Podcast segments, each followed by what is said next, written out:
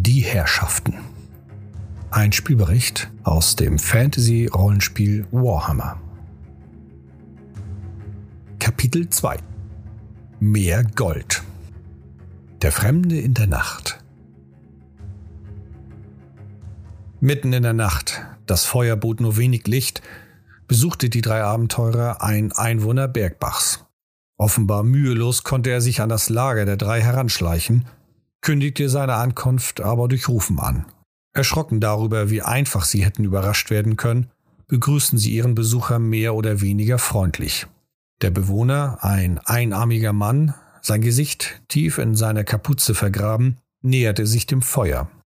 Auch sein Gesicht war von Pusteln und Beulen übersät. Der Geruch, den er ausstrahlte, war kaum zu ertragen. Einzig die Tatsache, dass er gesprächig war, unterschied vom Rest der Dörfler. Was auch Kent davon abhielt, dem Fremden seine Klinge in den Hals zu rammen.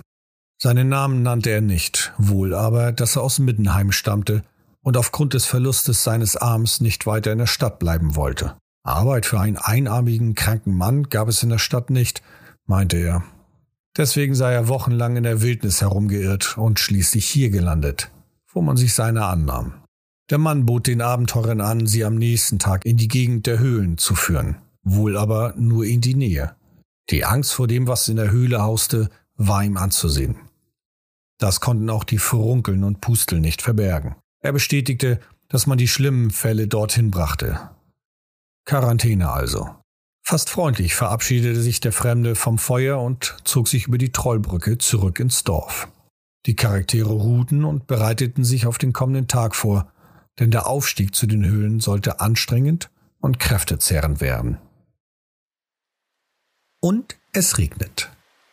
Kaum war es hell, zogen dicke Wolken über das Land. Kurz darauf regnete es Bindfäden. Blitzschnell bildeten sich Pfützen und Rinnsale. Clemens, Ulf und Kent suchten Schutz unter dem Dach der Trollbrücke. Bald schon tauchte der Fremde auf, der bei Tageslicht nicht weniger gruselig wirkte. Er hatte zwei Laternen, ein Seil und einen Rucksack dabei. Ja, wir sollten uns bald auf den Weg machen, bevor man merkt, dass ich diese Laternen geklaut habe. Äh, äh, versteht mich nicht falsch, aber ich helfe euch nur, weil ich auch mal ein Städtler war. Äh, ich ich bringe euch zur Höhle. Mehr nicht. Die Laternen könnt ihr später bei der Trollbrücke verstecken. Ich hole sie mir dann. Stellt sie einfach auf das Geländer. Also brachen sie auf.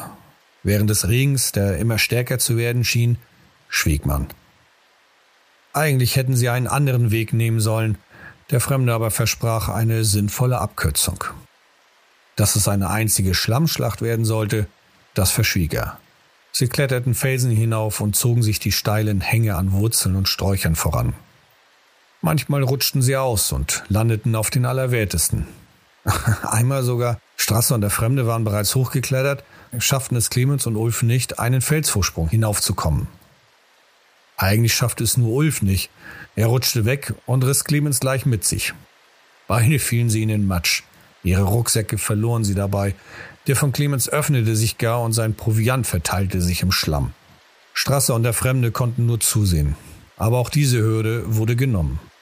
Der Regen war nun noch stärker geworden. Es hätte kaum eine Steigerung geben können. Fluchend kletterten sie weiter. Strasser war nur besorgt um seine Sauberkeit. Alle waren komplett durchnässt. Clemens machte sich über die rot-weiß gestreifte Hose von Kent lustig, da die weißen Stellen nun rosa schimmerten. Man sah durch den Stoff die Haut von Kent. Der fand das gar nicht lustig. Auch wunderte sich Clemens, wie der einarmige Fremde so mühelos die steilen Wege bewältigen konnte.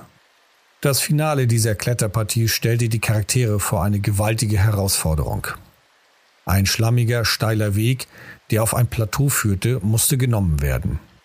Der Fremde war der Erste, der diese Hürde nahm, dicht gefolgt von Kent Strasser. Auch Ulf schaffte es, auch wenn er keuchte wie eine alte Frau. Nur Clemens schien den Bogen nicht rauszuhaben. Ständig fiel er in den Matsch und rutschte wieder nach unten. Es klappte einfach nicht. Ulf nahm das Seil des Einnahmigen und warf es Clemens wie einen Rettungsring zu. Dieser hielt sich kampfhaft daran fest. Nun wurde er im Alleingang von Ulf hinaufgezogen. Eine peinliche Vorstellung für einen angehenden Hexenjäger. Kam er doch nicht mal aus eigener Kraft einen lächerlichen Berghang hinauf. Völlig erschöpft und durchnässt standen sie nun auf dem Plateau und entdeckten den Eingang zur Höhle. Der Einnahmige stellte die Laterne in den Eingang, legte das Seil dazu und entfernte sich wieder. Wir, wir sehen uns im Dorf, keuchte er und ging. Gegröle und Genöle in der Höhle. Nun betraten sie also die Höhle, die als Quarantänebereich für die Kranken des Dorfes diente. Dabei stellten sich die Laternen als die besten Freunde heraus, die man in der Finsternis haben kann. Also gingen sie hinein. Nach einigen Metern bereits, sie konnten immer nur fünf bis sechs Meter weit sehen, stießen sie auf eine Gittertür. Eine unverschlossene Gittertür. Clemens und Ulf schluckten. Auch der Gestank, den sie vor der Höhle bereits vernahmen, schien heftiger zu werden. Mit seinem Hammer drückte Ulf die Tür auf. Man schwieg. Die Moral war angesichts der Wetterlage und der Kletteraktion auf einem sehr niedrigen Stand. Gemeinsam traten sie durch die Tür und schritten vorsichtig voran. Kleiderfetzen und kindliche Wandmalereien waren die einzigen Zeichen von Leben, sofern man es als solches bezeichnen wollte. Das geringe Licht der Laternen zwang sie zum Zusammenbleiben. Niemand traute sich aus dem Lichtkegel. Strasser stolperte gar einmal und riss sich dabei die Hose am Knie kaputt. Als sie durch etliche Gänge und kleinere Höhlen schlichen, zischte Ulf plötzlich los. Er hatte zwei Augen gesehen, die sie aus der Dunkelheit anstarrten. Clemens meinte nur, dass sie denn ab jetzt auch nicht mehr flüstern brauchten und sprach mit normaler Stimme. Ulf hingegen blieb recht ruhig und flüsterte weiter. Sie gingen auf die Stelle zu, wo Ulf die Augen gesehen hatte.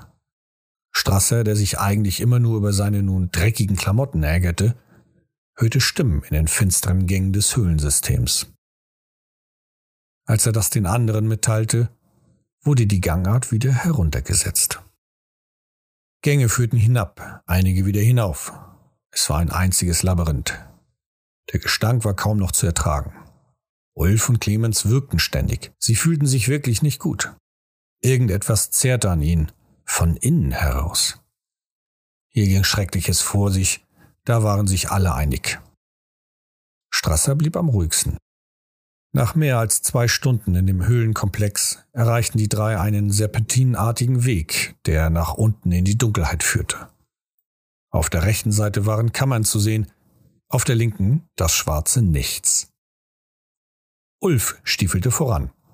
Clemens leuchtete ihm den Weg und Strasser bildete die Nachhut. Er trug ebenfalls eine Laterne. Stimmen aus den verschiedensten Richtungen begleiteten ihren Abstieg in die Tiefe. Als Ulf die dritte Kammer, eine Art Wohnraum, begutachtete, hörte er im hinteren Teil Geräusche. Ein Grummeln, ein Fauchen. Zwar leise, aber es war zu vernehmen. Zu dritt standen sie nun dort und starrten in den dunklen Raum. Plötzlich schrie Clemens auf, warf die Laterne auf den Boden und zappelte wild herum. Sein gesamter Körper war übersät mit Käfern und Maden. Panisch zog er seinen Mantel aus. Auch Kent bemerkte nun, dass auf seinem Körper Käfer herumkrabbelten. Aufgrund der Lage der Laternen wurde ein ganz merkwürdiges Licht in den Raum geworfen.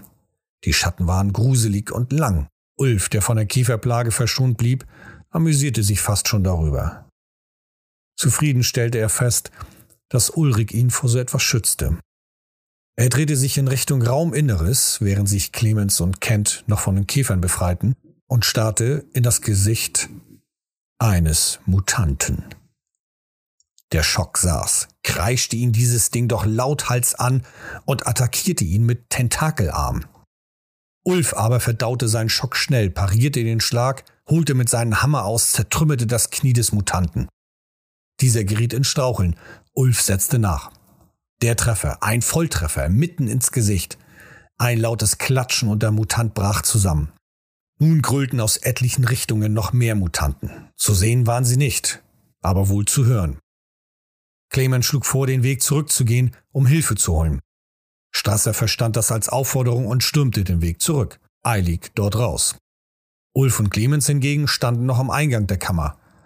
Als Strasser in den Gang, aus dem sie gekommen waren, trat, stieß er mit einem weiteren Mutanten zusammen.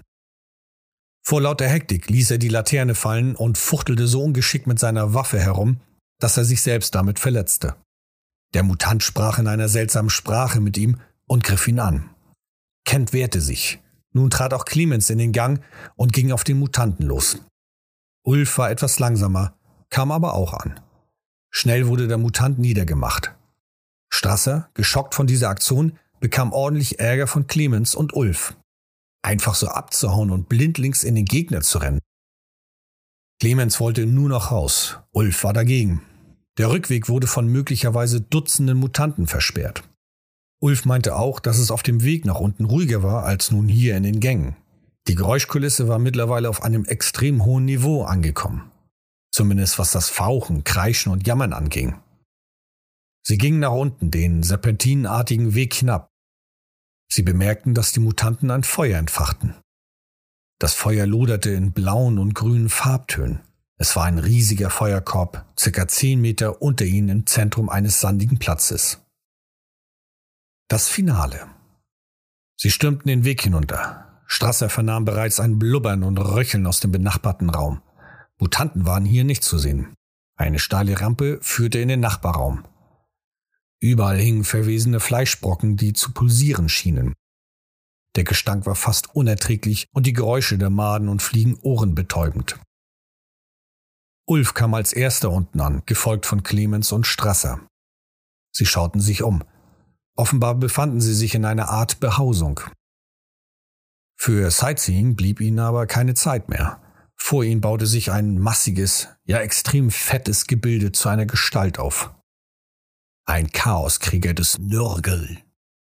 Überall blubberte es. Fliegen, Maden, Eiterbeulen und offene Wunden sorgten für einen grässlichen Anblick.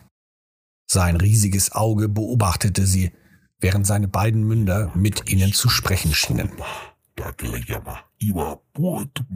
Trotz seiner Masse bewegte er sich relativ schnell auf sie zu. Das Finale hatte begonnen.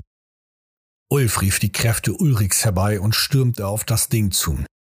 Auch Clemens, der mehr erbost und weniger geschockt war, ergriff die Initiative. Strasser machte es ihm gleich. Herumwirbelnd verfehlte der Chaoskrieger Kent der sich gut auf den Angriff vorbereitet hatte. Clemens schlug nach dem Biest, traf es und musste dann feststellen, dass es die Stiche und Schnitte einfach so hinnahm. Dieser Kampf würde lange dauern, da war er sich sicher. Auch Ulf, der seinen Hammer meisterlich führte, richtete kaum Schaden an. Der Chaoskrieger schien zu lachen. Er blubberte etwas in seiner grausamen Sprache. So ging es hin und her. Als Ulf dem Chaoskrieger in die Flanke fiel, und ihn auch traf, verrechnete er sich bei seinem Vorgehen dermaßen, dass es dem Biest möglich war, ihn zu treffen. Ulf taumelte benommen zurück. Er hatte eine schwere Kopfwunde hinnehmen müssen, was Clemens und Kent nun noch mehr aufpassen ließ. Clemens brummte sogar, dass ein Helm Wunder hätte wirken können, aber die weißen Wölfe bräuchten sie ja nicht. Im Angriff schien der Chaoskrieger nicht schnell genug zu sein, aber zu nah sollte man ihm auch nicht kommen, denn er wusste schon, sich schnellere Gegner vom Leib zu halten. Auch Clemens musste diese Erfahrung machen. Schwer verwundet stolperte er zurück. Der Chaoskrieger erwischte ihn so schnell, dass er den Schlag nicht einmal kommen sehen hatte. Es lief ganz und gar nicht gut. Strasser kassierte den nächsten Treffer. Keuchend brach er zusammen, richtete sich aber auf und nahm seine Kampfhaltung wieder ein. Würden sie hier unten sterben? Die Chancen auf ein Überleben gegen dieses Ding, sie waren schlecht. Zusammenhalt. Ulf motivierte die Truppe. Beflügelt durch seinen Kampfgeist gab das ungleiche Trio nochmal alles.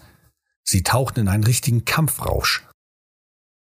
Dann, der Chaoskrieger hatte bereits viele kleine Wunden davongetragen, jaulte er richtig laut auf. Clemens hatte seine Klinge bis zum Anschlag in das fette Gebilde gerammt. Auch Strasser riss sich zusammen, motiviert durch diesen schweren Treffer. Was dann geschah, trotzte jeder Beschreibung. Ulf hob seinen Hammer, brüllte von ganzem Herzen Für Ulrich und hämmerte seine Waffe gegen den Schädel der Bestie. Fast zeitgleich hörte man von Clemens ein Für Sigmar! Daraufhin stach er mit seinem Schwert in die fleischige Masse des Chaoskriegers. Nun hatten sie die Oberhand gewonnen. Nichts und niemand sollte sie noch aufhalten. Der Kampf endete. Der Chaoskrieger fiel um. Wie ein Sack Kartoffeln klatschte er auf den mit Knochen vorangegangener Maulhelden übersäten Boden. Der Kampf war vorbei. Käfer und Maden krochen aus dem Leichnam. Zig Öffnungen am Leib dienten ihnen als Ausgang. Das Trio war sichtlich erschöpft, verwundet, durchnässt, geschockt und körperlich am Ende entdeckten sie zwei weitere Kammern. Gold. In der einen Kammer schimmerten die Wände in goldenen Farbtönen. Überall war Gold. Tonnenweise klebte es an und in den Wänden. Stellenweise lag es auf dem Gang. Jeder nahm sich drei Nuggets mit. Die andere Kammer war ein langer und breiter Gang, der sich wiederum aufteilte. Nach fast einer Stunde erreichten die drei einen Höhlenausgang in luftiger Höhe. In weiter Ferne entdeckten sie die Trollbrücke. Sie waren sich einig, dass sie nun nach Mindenheim gehen würden, um von Tandricht Bericht zu erstatten. Clemens und Ulf waren sich auch einig, dass dem Dorf in naher Zukunft ein Besuch abgestattet werden sollte, wussten sie doch von dem Vorgehen in den Höhlen. Clemens meinte sogar, man hätte die Menschen nicht in Quarantäne gebracht, sondern mit den Fortbringen belohnt. Somit wären die richtig kranken Dörfler mit der Gunst Nurgels belohnt worden, indem sie in den Höhlen bei ihm sein durften. Das Dorf, da waren sich alle einig, sollte dem Erdboden gleichgemacht werden. Sie brachen also auf, gehen mitten heim. Du hörtest Die Herrschaften. Kapitel 2 ein Spielbericht aus dem Warhammer Fantasy Rollenspiel Universum. Text Björn Bornhöft. Sprecher Thorsten Brunswick von Dämmergrau.